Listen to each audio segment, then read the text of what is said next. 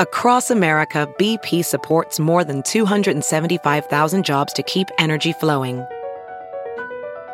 Jobs like updating turbines at one of our Indiana wind farms and producing more oil and gas with fewer operational emissions in the Gulf of Mexico.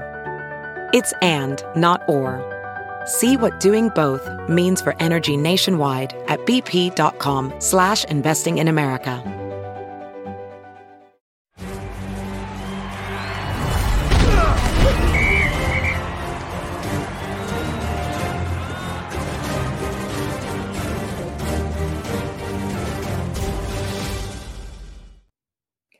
Rube, how you doing? Dave, you're in your favorite uh, city in your favorite state, in your favorite part of the country. That is true. Actually, I'll tell you what, Indianapolis, kind of warm this week. Okay. I thought you were going somewhere else with that. Indianapolis, I'm kind of really feeling it now. Not not quite there with that, but when it's warm, it's not bad. Okay. But I didn't plan on that. I tweeted this and people were giving me grief. I I'm not I've told you this before. I'm not good at checking the weather. So I just packed like I was going to the combine.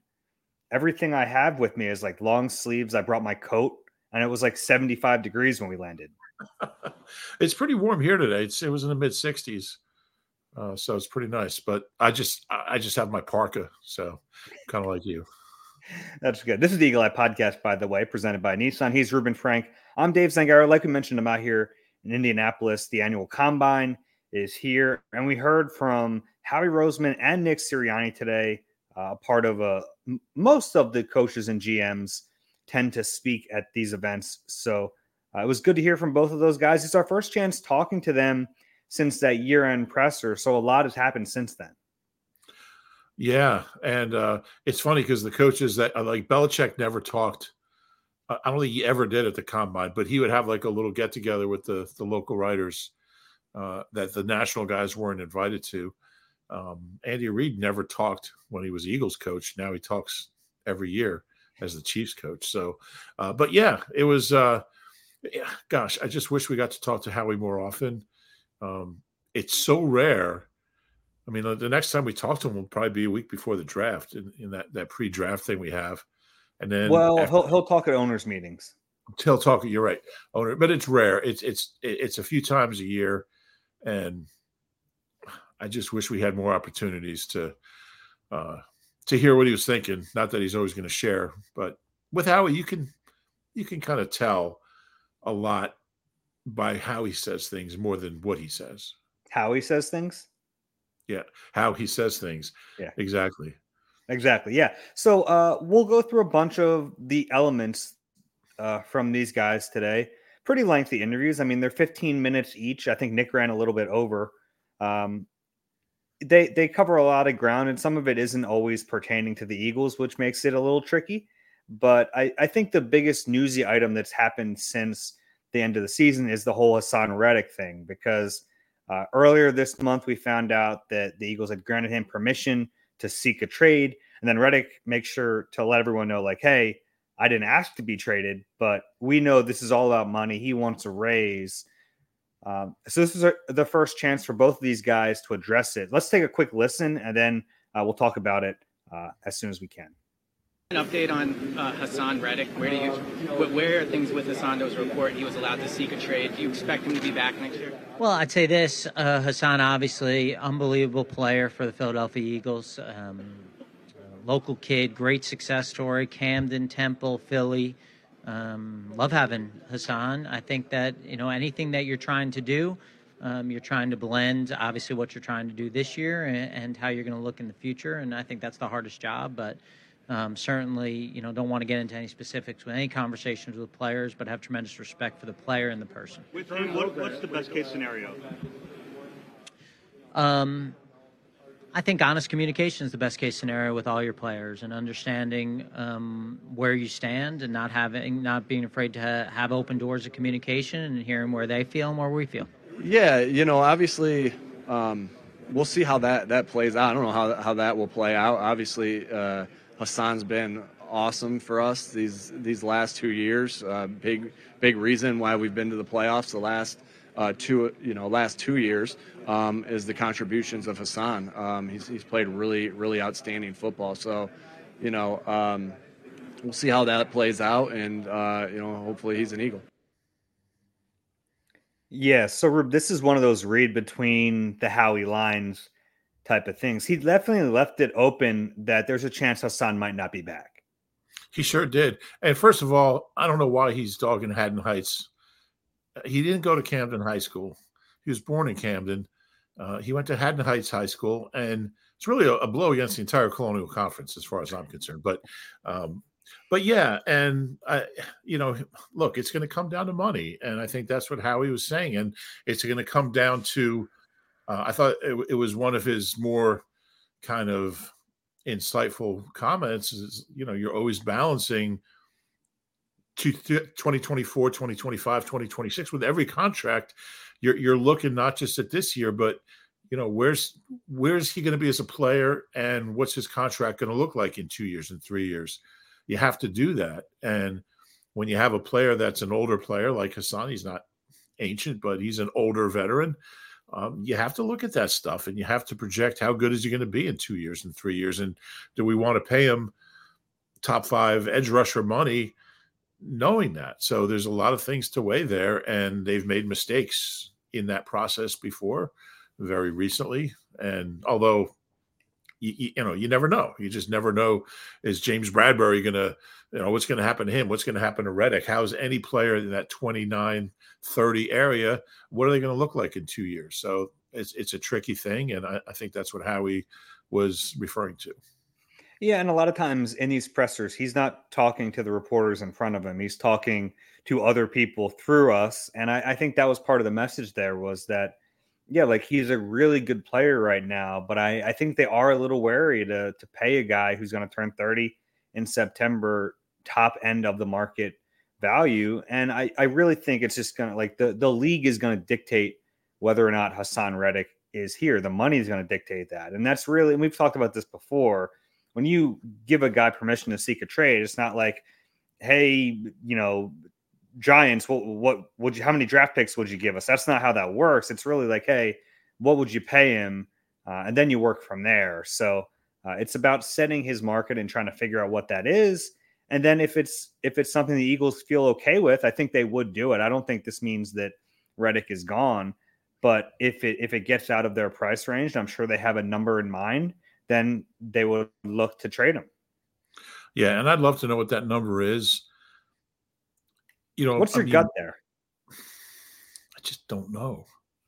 I just see. I think know. like a two-year, forty-four mil. You get him up to like twenty-two a year. I I think that's reasonable. I think he has to be above twenty.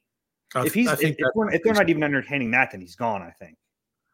Yeah, and my gut feeling is that they're not. I think he is gone.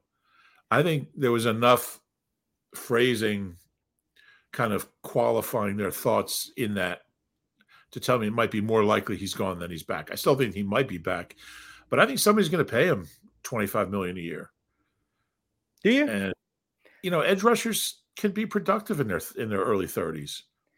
Now, is he uh, obviously he's had really two really good years here with the Eagles. Um, and but, by the way, Notice how Nick always reminds everyone we were in the playoffs last year. You know, two playoff seasons. uh, now, has his value raised? Like, because the league clearly didn't think a ton of him when he signed the three year. Not that's a lot of money, but it wasn't like top right. market. And there's a reason he's become underpaid. Do you think the view on Haason Reddick league wide has changed enough with the last two years as opposed to what he did the previous two years, where he's still in double digits with two different teams. Yeah, I mean, I, I, I don't know the answer to that, but I do think, I guess the fact that I think someone's going to give him twenty five million a year says that yes, it has changed, uh, and it should it should have. Now, maybe teams will look at 2022 versus 2023 and and think I mean, he had five fewer sacks and he didn't have any sacks the last month or five games. Maybe if I'm his agent, will... you know how I stop that? Two words. Yeah, Matt Patricia. Matt Patricia. Yeah. Um, Yeah, and I think that might be a part of it. I think that might be legit, not just negotiating or posturing. Um, I don't know how anybody on defense was supposed to excel, not just because of Patricia, but because of the change. You know, now you have a change from one coordinator to another one. That's hard enough, and then the one you're changing to is Matt Patricia. So I, I definitely think there's something there. Um, Please use his full title. Top coordinator candidate, Matt Patricia. sorry, sorry, Matthew. Well, I didn't mean to shortchange you there. Um, are there any DC jobs still open? I don't think so. Maybe there's. I don't think so. 49ers. Yeah, yeah, they're. Yeah, well, yeah. I'm going to guess that he's not going to go there. It's a safe still, guess. Still don't get firing Wilks, but whatever. I thought he was pretty good. Um, but yeah, I think I think there'll be teams out there who, you know, and then how do the Eagles kind of factor that in? I mean, they were nobody knows better how bad things were with the staff and you know than than Howie. I mean, he was he was in the building, he saw it happening. So I think they'll make him a, a good offer, but I don't think it'll be good enough. Mm-hmm. That's just my my gut feeling. No, when you look at the way how he ends, doubt. There was enough doubt in in his comments to me and Nick's um, to make me think they're thinking he's not going to be here.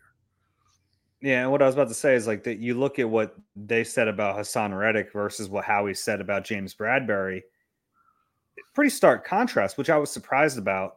Now that it doesn't do them any good to go up there and say, "Yeah, we're, we shouldn't have signed Bradberry. We're going to cut him. We're going to move on." But how he did say he's under contract, he's in their plans, and he doesn't see him as a as a nickel. I was surprised to hear that that he came out Yeah. that strong. Yeah, I was surprised too. Um, it was weird because it was the very end of his presser. He got kind of ushered off the stage or the whatever the riser right after he said that. It was very brief, um, and he didn't. Even, it was like in our plan. you know, it was. It was like it was like it was weird. Um, this is a guy that traded Byron Maxwell, who was just as bad as James Bradberry in 15 as Bradberry was in 23. Uh, so maybe he thinks, no, obviously, if you say, we, you know, he, he's not going to be in our plans, you can't trade him. Um, I can't imagine. I mean, Brad uh, Bradberry's older than Byron Maxwell was. Maybe he'll call the Dolphins. Maybe they'll he thinks they'll take him off off their hands. But uh, you know, and then there's a school of thought that obviously it's a big cap hit um, either way, whether it's a June first, uh, it would be next year. But maybe maybe he's thinking, you know, we'll just keep him around. We'll still draft a guy. We'll start, you know, whoever, you know, whether it's Keeley or or Isaiah Rogers or the draft pick, you know, with Slay, uh, Eli Ricks, whoever's the best guy, and we'll just keep Bradberry as an emergency guy. He'll take up a roster spot. Uh, might not even play, might not even dress him, but we'll avoid that cap hit. I, I, that just doesn't seem like their mo. Um, but I guess it's possible. And then the other thing is maybe they really believe, and you've been saying for a while how Bradberry's a guy that kind of alternates good years and bad years. And maybe their thing is like he's going to have a whole new secondary coaching staff, other than you know, an all new staff uh, in the secondary and a new coordinator. And maybe they feel like these new coaches, Vic and and the new secondary coaches, can get him on track. Um, I think the most likely scenario is he just didn't want to, you know, he didn't want to commit to anything, but it, it, was stark how different his answer was about Bradberry, who was really in a similar situation. I mean, he's got two, you know, technically two years left. Um, and obviously his value, it's a completely different thing. Um, but uh, it was odd. It was odd to me. I, I, I still don't think he's going to be here. Um, when they do make a move with him, and we ask Howie about it, and be like, well, you know, at that time that was our plan, but you know, things change, and you know, we just drafted a guy in the first round. So whatever it is, I just don't think Bradberry will be here. And and what he said today doesn't really change my my mind, although it it did surprise me. It would be a little screwed up though if they wait to see who they can get and then cut him because then you're, you know, his his opportunity becomes really limited. Yeah, isn't that what the Giants did? They cut him really late. Yeah. Yeah. Um yeah, I don't know. I mean, that's I, I'm just trying to like come up with any kind of reason he answered the way he answered. Um and then just the way he said, I mean, his exact quote was, you know, um, yeah, he he was asked, you know, does he have a future with the or is he part of the plan? He said, Yeah, he's under contract, part of our plan. Like he's under contract is an odd thing to it's not like he said, Oh, we, we still believe he's a good player, he's part of our plan, or you know, he we, we think he's gonna have a big bounce back year. He's part of our he mentioned he's under contract, he's part of our plan. So that's the that's the piece of it that was on his mind was the contract. It wasn't his ability. Yeah, and because like contractually, it, it is going to sting to cut him, even with the the post June first designation, which they would probably use if they do it. Like, it's still not ideal to sign a guy to a three year deal and and watch him limp his way through that first year and not really get the play he expected. And then you have the fina- financial implications on the other side of it. I mean, yeah, I understand. Like maybe they're trying to talk themselves into bringing him back and maybe getting better play out of him. Yeah. And, you know, I think the salary cap in 2025 is going to be like $350 million or something. Who knows what it's going to be? But I mean, the, the early estimates I saw for, for 25 were like what 24 ended up being, which is 280 for the unadjusted number. Eagles will have more, more than that. But um, yeah, it, it, it's possible it's possible they're trying to convince themselves that look, we, we got this guy under contract. He was an all pro two years ago. We had a really bad coaching, defensive coaching staff that we just got rid of on Moss. And um, I've always wanted to say that on the podcast on Moss. Do you feel like you nailed it? I think I did. I, I was kind of happy with it. I probably pronounced it wrong. I don't really know. I just remember um, Shelley Long saying that on Cheers. That's how I learned that phrase. It's like, you know, we'll all leave en masse. what was her name? Uh, Diana. I forget her name. Cheers. But um, I'm not going to get into Cheers, but um, I it, it, was it was odd to me. The one thing that really struck me though was that he said he's under contract, not anything about his ability. That yeah. kind of that's how you can kind of tell what how he's thinking. He's thinking contract. He's not thinking cornerback play. Yeah, and after what we saw last year, I think that that's the way most of us are thinking about him. Yeah. Yeah. Hiring with Indeed, your search is over. If you need to hire, you need Indeed. Indeed is your matching and hiring platform with over 350 million global monthly visitors, according to Indeed data and a matching engine that helps you find quality candidates fast.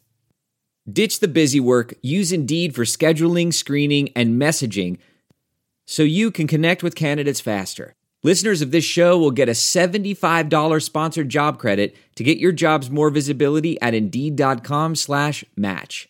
Just go to Indeed.com slash match right now and support our show by saying you heard about Indeed on this podcast.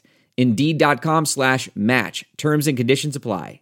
Need to hire? You need Indeed. I thought one of the uh, the biggest things we had to, to talk to these guys about were the coordinator hires because the last time we spoke at the end of the year presser, uh, we found out that Vic Fangio became available during that presser, and they I don't think they expected us to know that, and it was very obvious the Eagles were going to go after him pretty hard. Uh, but Kellen Moore really, I mean, at, at, that point, we had no idea who the next offensive coordinator was going to be. We knew they were going to hire somebody, as Nick said, to to kind of take over the offense, but we didn't know what level of experience this guy would have. We didn't know what his his track record would be. Now that we know it's Kellen Moore, we got a chance to ask those guys about it. And here's what Nick said. What parts of Kellen Moore's scheme will complement most of yours? Yeah, uh, good question. Um, so obviously Kellen, I, I hired Kellen because you know I felt like he was the, the best guy uh, for the job, and, and and Kellen's been successful in in every place that he's been. I know it's relatively a, a young career, but he's been successful as a player. Um, he's been successful as a coach. Um, you know, and and so, you know, I like the way he thinks about football and the way he he takes everything in and and is able to make decisions off of that. So it's been fun getting to know him. Um, you know, obviously I've always had respect from him from afar.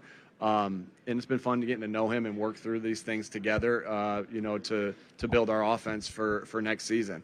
And and so he's been highly successful, and and we've been highly successful. And I think that you know I'm really looking forward to meshing the things, you know, meshing what he's done really well together with the things that we've done really well. Um, but and and I again, I think it's going to be a really a really good match. Uh, and Kellen's track record speaks for itself. Count me as fascinated to see how these two offenses are going to mesh. I, to me, that becomes the biggest storyline, or one of the biggest storylines entering this season. Uh, I don't know the answer to that. I, I, think the Eagles were way too extreme in some things last year, and maybe Kellen Moore brings them out of it a little bit and he brings new concepts. But I just I don't know if there's a guarantee that these two different offenses are going to mesh and be what they want it to be. Two things he said Kellen Moore's had success whatever he's whatever he's done as a player and as a coach. He was he was 0 2 in his career as a starting quarterback with six interceptions and four touchdowns. So, but uh, just not everything, I guess. He missed the NFL. He was talking about Boise. He was like, hey, back at Boise, he was pretty good. He was. They have that weird field, Boise. Have you ever seen their football field? I have. Yeah. But it, like birds, like Quentin Michael was telling me that birds like fly onto it because they think it's the sky. There's always all these birds. That's horrible. Um, but um, yeah, and then San Diego, San Diego, he certainly didn't have success. But no, I think I think it is. I think you see how well you know just um, Sean Desai's defense meshed with Matt Matt Patricia's defense. You kind of get a sense of no, it's a tricky thing, and it's different than what he told us last time we talked to him, which was it's going to be Kellen Moore's system, his offense. Uh, I got nothing to do with it. Now, meshing the things that they did well uh, under Nick with the things that that Kellen likes. So it sounds more collaborative, um, which I don't think is necessarily a bad thing, but it's a tricky thing. And um, I'd love to hear those meetings where like, all right, you know, what are you good at? Well, I don't know. Um, so you know, we'll see. We'll see what it looks like, but it's uh, it's going to be different than what we've seen. I know that. Well, and, it better be. Well, it has, yeah, and it has to be. And I don't think Kellen Moore would be here if it wasn't going to be. Um, well, I mean, I, I don't, I don't know what kind of guarantees Nick, you know, is going to give. Nick might be like, "All right, Kellen, it's going to be my system. You know, you're just, you're just a figurehead." Uh, he's the head coach, but I, I, he better listen to Kellen Moore, and he better incorporate a lot of Kellen Moore's concepts and and ideas uh, because the state of this offense at the end of last year was just in shambles. And you don't have Matt Patricia to blame for that. Although he is a top offensive coordinator candidate as well. Um, That's the thing. He's a top candidate on either side of the ball because he's got that versatility that very few coaches have. Mm-hmm. Uh, and this is not just based on that answer. Uh, this is like kind of what I've been hearing around the combine a little bit. Uh, Nick is not going to be as hands off on this offense is I, I think we were led to believe in that year end presser. Yeah, that's what I'm. Yeah, go ahead. I'm sorry. Yeah. Uh, so like I I think um, it's important to remember that, but like I and I don't know if that's a good or bad thing. I think the initial reaction is going to be, well, that's a bad thing because things went to hell real quickly last year. But they, I mean, to Nick's point, they have had success offensively. Now things have changed and they became super stale, and we saw that. But if I'm Nick Sirianni, I'm looking at it going, well, I, I know what I'm doing a little bit too. Like, and I, I still think he's going to be involved in game planning. And I I don't know if they really truly understand how the interpersonal part of this is going to work because he hasn't worked with Kellen Moore before. No, and that's that's that's going to be a big question until we see it in action. Um, I, I don't think Nick Sirianni is the worst offense. I mean, when I look at the problems the offense had at the end of last year, to me, um, a big part of it was Nick and and just I mean, they just got bogged down in, in not changing anything. But I think a lot of that was was Brian Johnson. Honestly, I, I do think he was still calling the plays.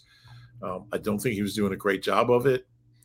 Um, you know, I I I think that Nick has something to offer, but I, I just think that he needs he needs that input from Kellen Moore. I think I think it's going to be uh, potentially a better situation. But yeah, I mean, offense was well, they were top five offense through the Bills game. You know, so Bills game was after the Chiefs game, right? It was Chiefs Bills, mm-hmm. and then Cowboys Niners. Yeah, so so through the Bills game, they were like a top five offense. So there's something there. Talent, um, at least. There's talent. There's a lot. There's a lot of raw materials to work with. Um, so um, they, you know, they have a chance, but I think that's a big part of it. What you just said. I mean, it's not a it's not a simple thing taking, you know, two coaches and and just kind of meshing their their their schemes together and coming up with something that's going to be able to score 30 points a game. We'll see. Yeah. Now I will say like the, the last time we saw something where you're trying to like force two offenses together, it was a disaster. And we're talking about like Rich Scangarello. But that was different to me a little bit because they brought in one coach in a kind of you know a role that was didn't have any borders like no one knew what his role really was and they said make us better at motion or like one one element and it didn't work it didn't make sense at least this time they're bringing an offensive coordinator who also gets to bring in his quarterbacks coach so like they have some power so it's not like eh, a, like I, I think at the end rich Scangarello felt like he was just fighting a losing battle against whatever Doug Pederson wanted to do. I, I think there are some more checks and balances with the way this is assembled. Now, it also probably leaves open the door for some disaster too when you have two powerful sides. If they if they don't start if they can't blend it, then I, I think it could become an issue. But I think there are some checks and balances built into this because of the title that Kellen Moore brings with him and the fact that he gets to bring his quarterbacks coach with him. Yeah, I think that's big. That's a big part of it. Um, and you hope that Nick learned from, you know, from last year and you know whatever whatever was going on there in December and late November and December and into January uh, doesn't happen again. But I feel better. I certainly feel better now with uh, Kellen Moore. I think he's a solid coach. Uh, you know, uh, I'm not sure he's a revolutionary offensive mind. I think he's a good coach, a solid coach, and just have to hope that that meshing process goes in a positive way. And I don't think I don't think there's gonna be any way to know until we see the product on Sundays or Fridays. Fridays in Brazil. I think we'll start to see. Uh, uh we might not know the effectiveness of it, but we'll see changes in training camp. Well, we'll see changes, but I don't think you make any conclusions how well it's going to work yeah, no, I no certainly like the the product we'll on the field yeah. games will tell us that, but like I, I think we'll see schematic changes for sure. We better. Yeah, no question. Uh, the other part of this, basically, Nick was asked, "Well, why'd you gut the defensive staff and not the offensive staff?" He brought up a, a, really good point that like Vic Fangio needs to bring in his own guys. He's a veteran coordinator. He's earned that right. So that's why you see Christian Parker and Clint Hurt.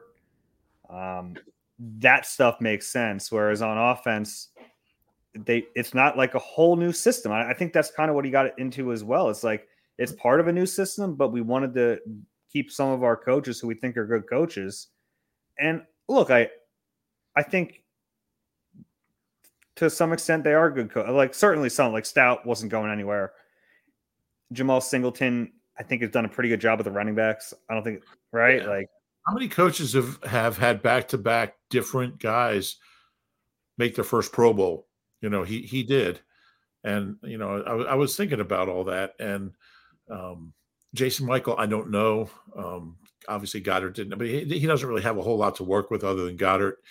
Um, and Aaron Moorehead, he's you know Eagles haven't had a lot of one-two punches. Like obviously they're really talented, but you know, with AJ, I think Moorehead you can look at either way because they have two great receivers, but then like they were begging and pleading for someone else to become a, a factor, and it didn't happen. That's that's fair, um, but um, Yeah, I, I think that's fair. I'm not sure if anybody out there, the world's best receivers coach, could have gotten, you know, Quez playing at a high level or or Oz. I don't know. Maybe they could have, but um, I'm okay. But I guess my my overall point is, I'm good with, and I guess it's Patullo, Stoutland, Michael, uh, Moorehead, and and uh, Singleton. Right. I think the, the offensive coaches who left are are Roy Istvan, the assistant O line coach, went to Cleveland, and there's one other one. Well, Alex Tanney. Alex Tanney uh, went to Indy, where you are with uh, with Shane. Um, so it's interesting, and I think if if Nick was a defensive coach, you probably wouldn't have seen that kind of change on defense. So those are also his guys, whereas the defensive guys weren't as much his guys. Yeah, I, I think that's definitely true. Uh, and I look, we've talked about Kevin Patullo before a little bit. I think he all of a sudden becomes a pretty important piece to this. If you're really trying to blend two offensive systems, uh, he he can kind of be the bridge a little bit, and he certainly wasn't going anywhere. I think if there's one guy Nick would have kind of stood on the table for, it would have been Kevin Patullo. The guy literally came with him in the in the jet from Indy, so like those two are package deal. Curious to see like if if he's able to help the transition period. That's a great question. Um, seems like a sharp guy. I mean, I I think Nussmeier is important too, just because you know he he's another voice that really understands what what Kellen Moore is bringing to the table. Um, so I would expect all those guys to, you know, really hunker down on these next, you know, between now and, you know, whatever OTA sessions they do have, and and uh, you know, get to work on this this whole thing. But yeah, I mean, Patullo's an interesting guy. You know, it's it's funny how NFL titles have really changed. Like everybody has a passing game coordinator, coordinator, offensive assistants. Like there used to be just be the position coaches. You know, then there then there was like the assistant to the head coach or assistant head coach, and, that, and then there was like running game coordinator. Then there was edge rusher coaches. It's like it's very specialized. Um, and sometimes if a guy doesn't have that traditional title, you tend to kind of think he's not as important. But I think Kevin Patullo is a really important part of this this coaching staff. Uh, I have the most important coaching uh, update for you. I got eyes on Clint Hurtt. Yeah. As as big as he is on in photos, he he's a mountain of a man. Intimidating as heck. Really? Yeah. I was walking through the airport and he was ahead of me. And I'm sure he's used to it, but I could feel eyes just like from the different gates just like going toward him. Large human. Well, the main thing is that he's he better be a good coach. Whether he's yeah, I've heard good things about him so far since I've been here. Asking around about him a little bit. Here's yeah. like a super high energy guy, good with young players, which for the Eagles that's obviously really important. They have a few really important uh, young defensive tackles on that roster. So uh, so far, so good. The things I'm hearing about him. That's good to hear. Been asking about Christian Parker a little bit too. I haven't gotten as much on him, but people, some people I've talked to have kind of raved about him. Okay, Comes so he's good from Denver. Yeah. yeah. Probably Especially when that. they don't have to, you know. That's right. All right, want to take a break and we'll get into some other uh, takeaways on the other side. Let's do it. All right. You deserve a car that thrills you, a car that puts goosebumps on your goosebumps.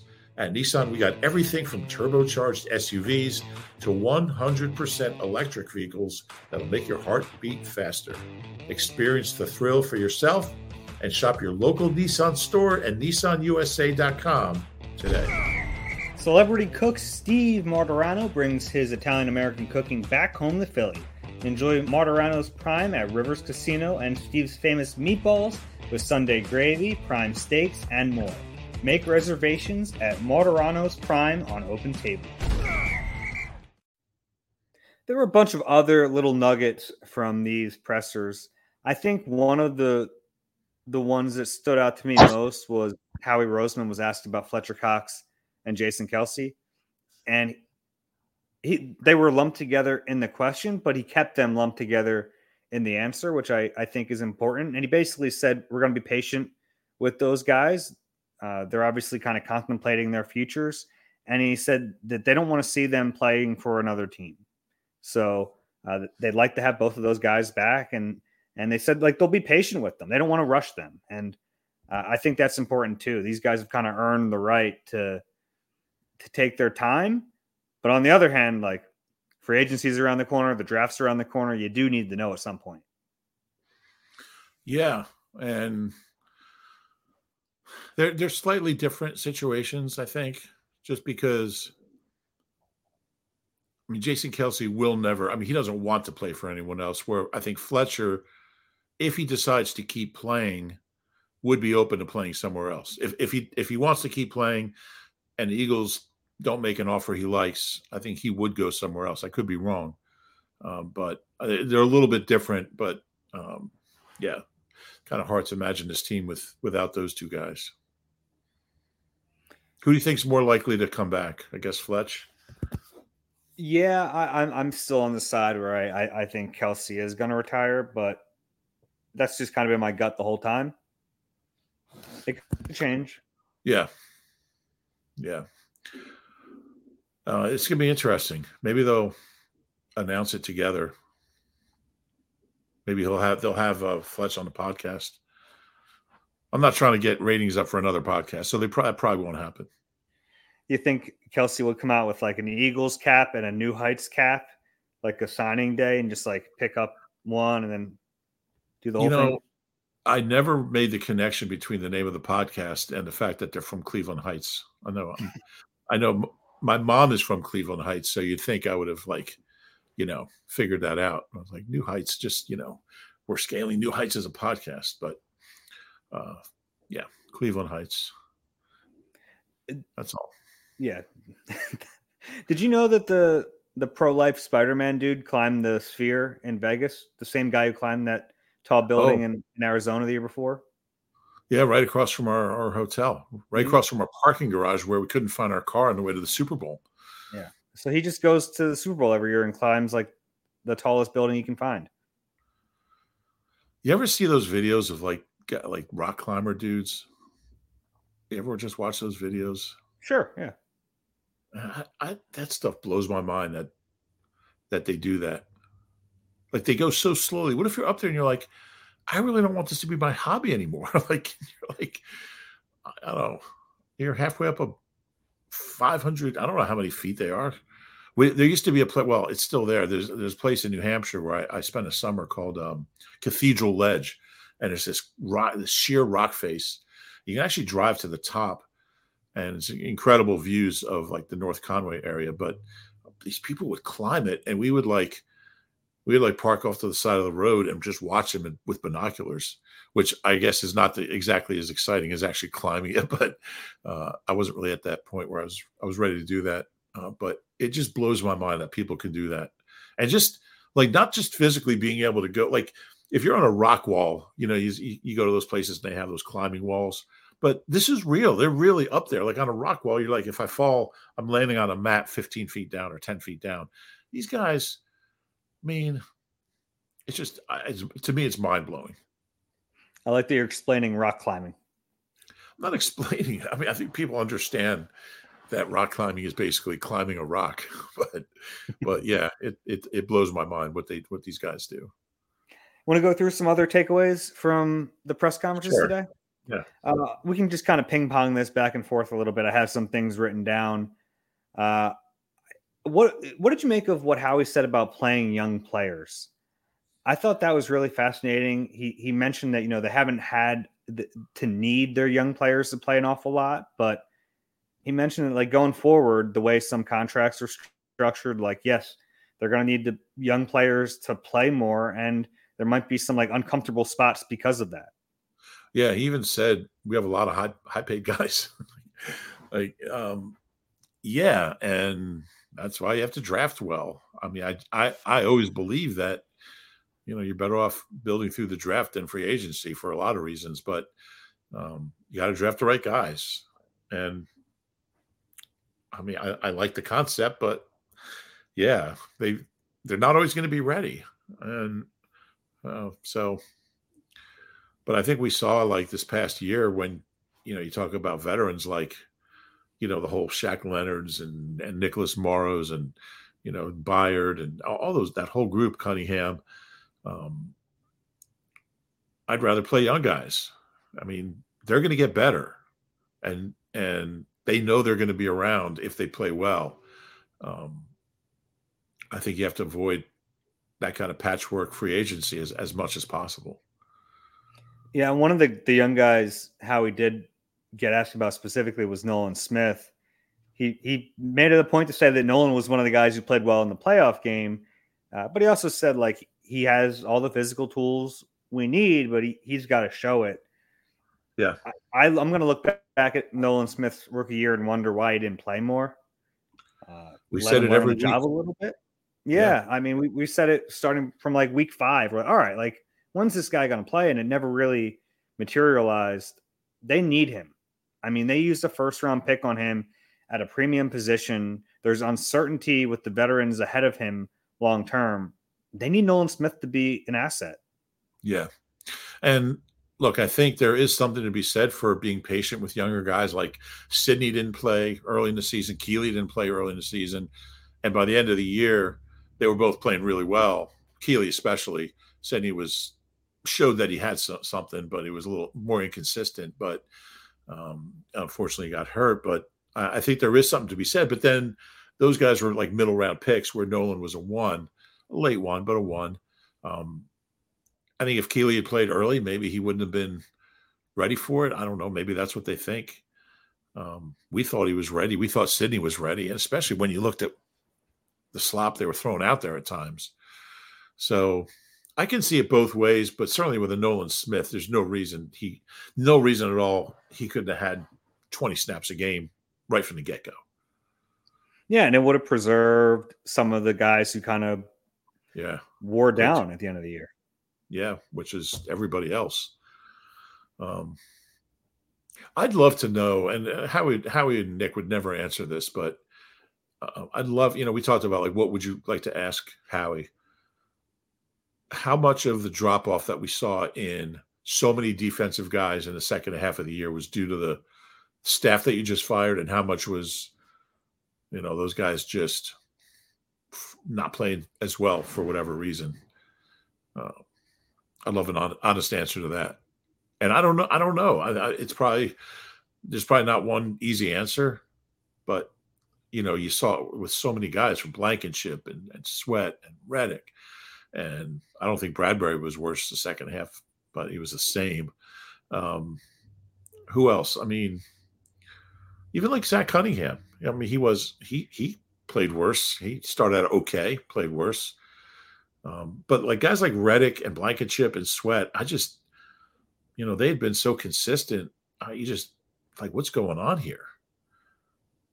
How much of that is them? How much of it was Coach Matty P? But it started before, obviously, before the change. Um, but it, it, was a lot of guys. One thing that um, stuck out to me was how he kind of criticized himself. And he didn't quite, he was about to say something different. And let me see if I can find a quote. He talked about um, how they spent this last off season um, more um, working on on the offense.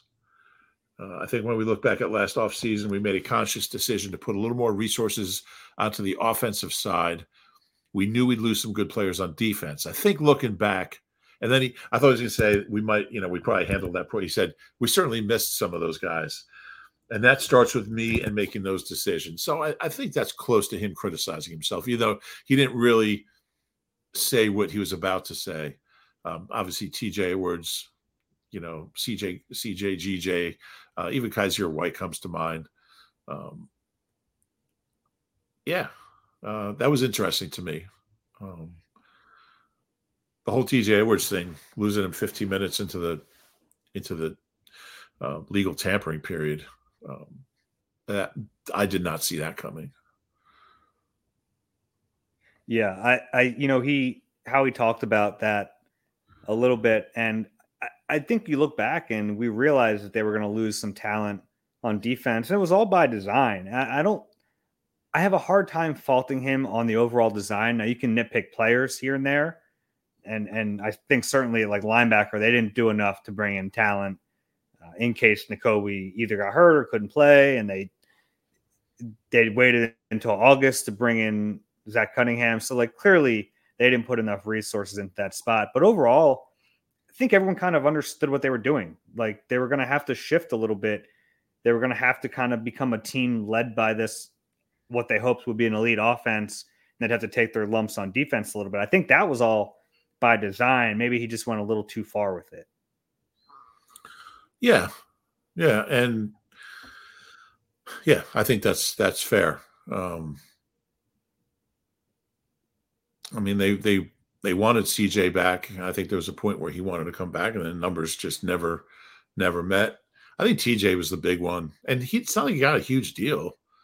Um, it, it, seemed like a deal the Eagles could have easily matched. Maybe he just didn't want to be here. I've never, I don't know if he's ever been asked about that um, out in Chicago, but uh, yeah, they they definitely Howie definitely let the defense go, and you're right. It, it's not all about. I mean, it's okay to move on from those guys for financial reasons, but you better do a much better job replacing them.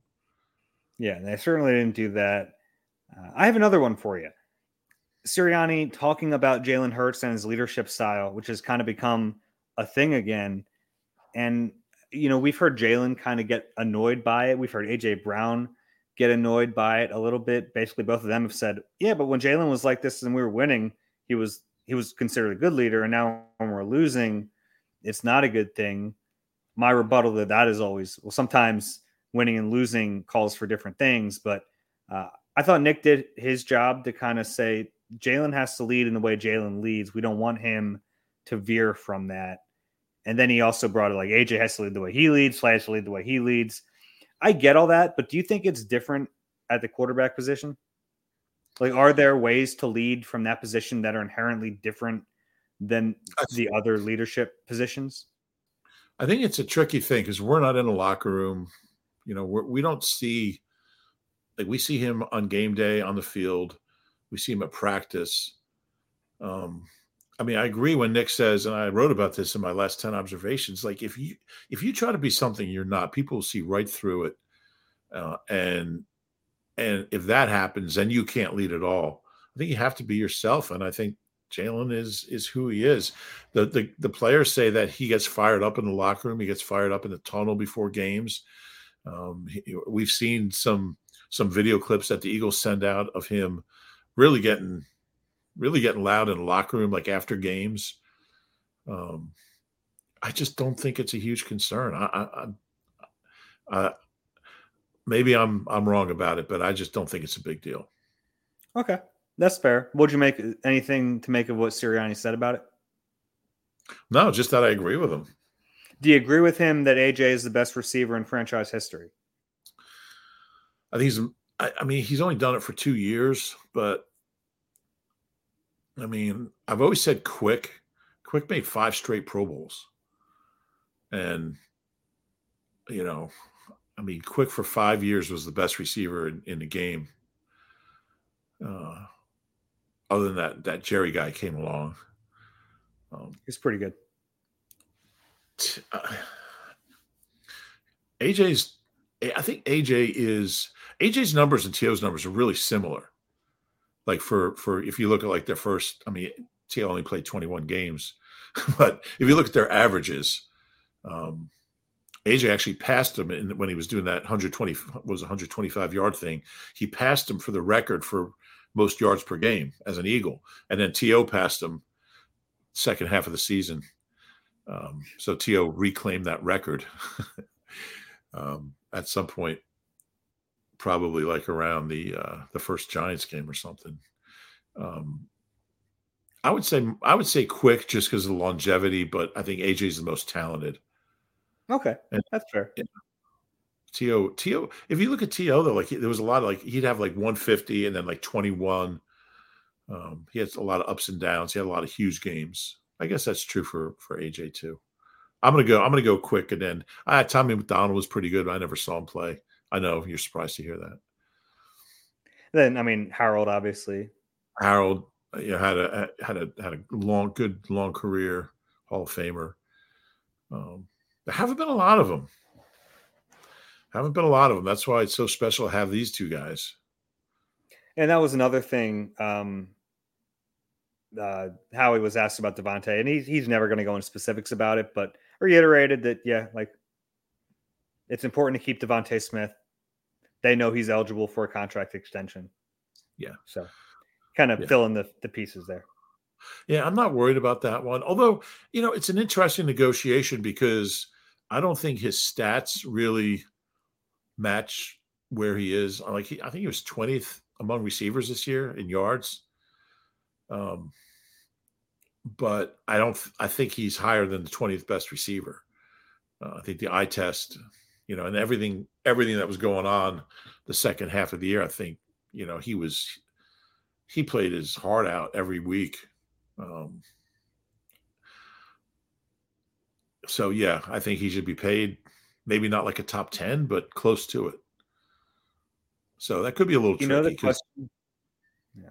Oh, go ahead. Go ahead. No, just I, I I, I, don't the- think. go ahead. You talk. No, you. I don't, I don't think I don't think his numbers fairly represent where he ranks in the league among receivers. Yeah, I agree with that. I, I think there's untapped potential with DeVonta, and No And- question.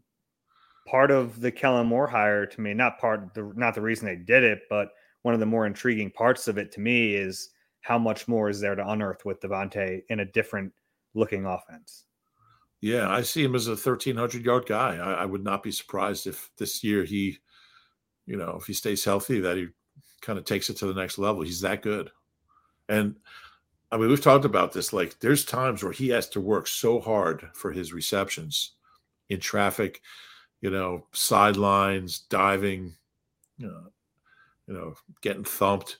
Um, I would hope that Kellen Moore is able to scheme him open more where every catch doesn't have to be like this you know this this in traffic and you know contested catch. Uh, I, I, and I think if if he gets some easier catches you know he's fast he can certainly get those yards after the catch.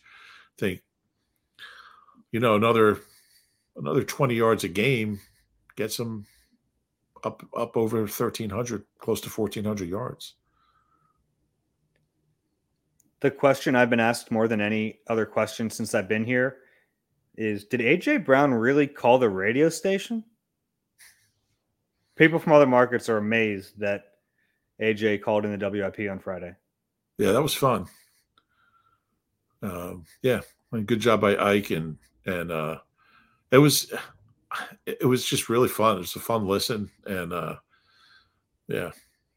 I, look, I don't know if it was the smartest thing for AJ to do, but um, yeah, get stuff off your chest, and I can see why he wanted to do it. Uh, it is crazy just how like everything just becomes like so huge, like just you know, somebody says on the radio, like, I don't even know, like where, who, you know, would you would you trade AJ if, if you could? And then it just becomes like AJ wants to get traded. It's like it's like that game of telephone. Um, but he wants to be here. He's going to be here, and man, he's a great player. Yeah, I appreciate his passion.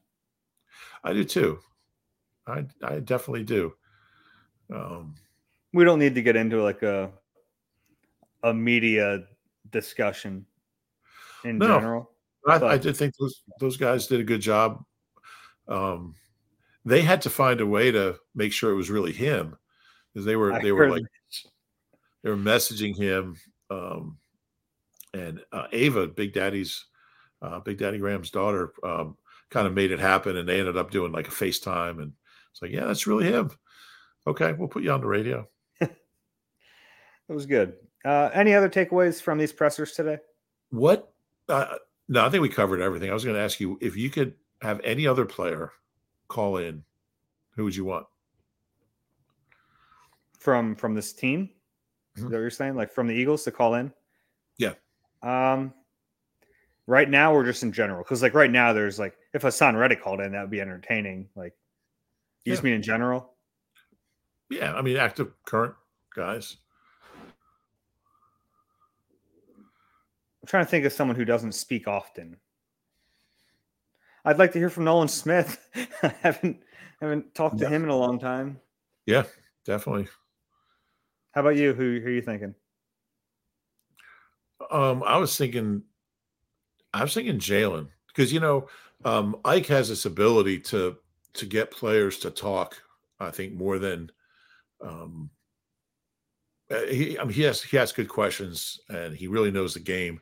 Um, but they just see a former player um, and they respect that. And sometimes some players, um, not all players, and I've I've been on the air with Ike when he's been with you know when he's interviewed players, including Haason Reddick um, when he did that show. Um, I don't know if he still does it, but um, he gets guys to open up. I'd love to hear him uh, take a run at a guy. I mean, Jalen doesn't really say a whole lot to us, so I'd like to hear someone else maybe do a better job of that.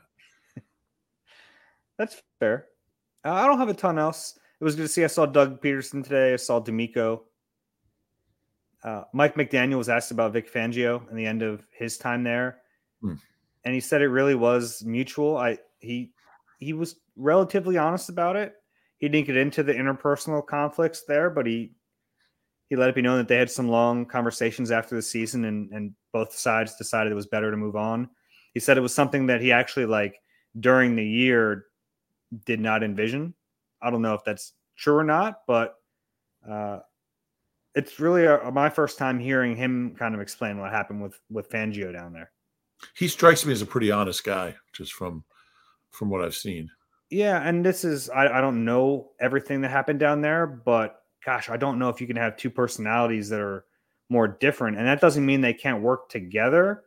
But I wonder if that's hard to kind of present a unified voice to the team when they're so different. Interesting. Maybe, maybe. When when did most importantly when do the cornerbacks work out? Uh, later in the week. I, will be here for cornerback interviews on Thursday, so we'll hear from some of the top guys. Should be fun. Okay, that's well. Now that we know James Bradberry is going to be back, I don't care Doesn't about. Matter. Just I run don't it care back. about college corners. Yeah, run it back with with Bradbury. That was weird, but yeah, looking forward to seeing the cornerback uh, uh, numbers. All right, you got anything else here? No. Enjoy your time out there. I will. Yeah. If you enjoy the Eagle Eye podcast, please do us a favor, rate and subscribe wherever you get your pods. If you're watching on YouTube, click that like button, subscribe there as well. That's it for Rube. I'm Dave. This has been Eagle Eye presented by Nissan. We'll talk to you soon.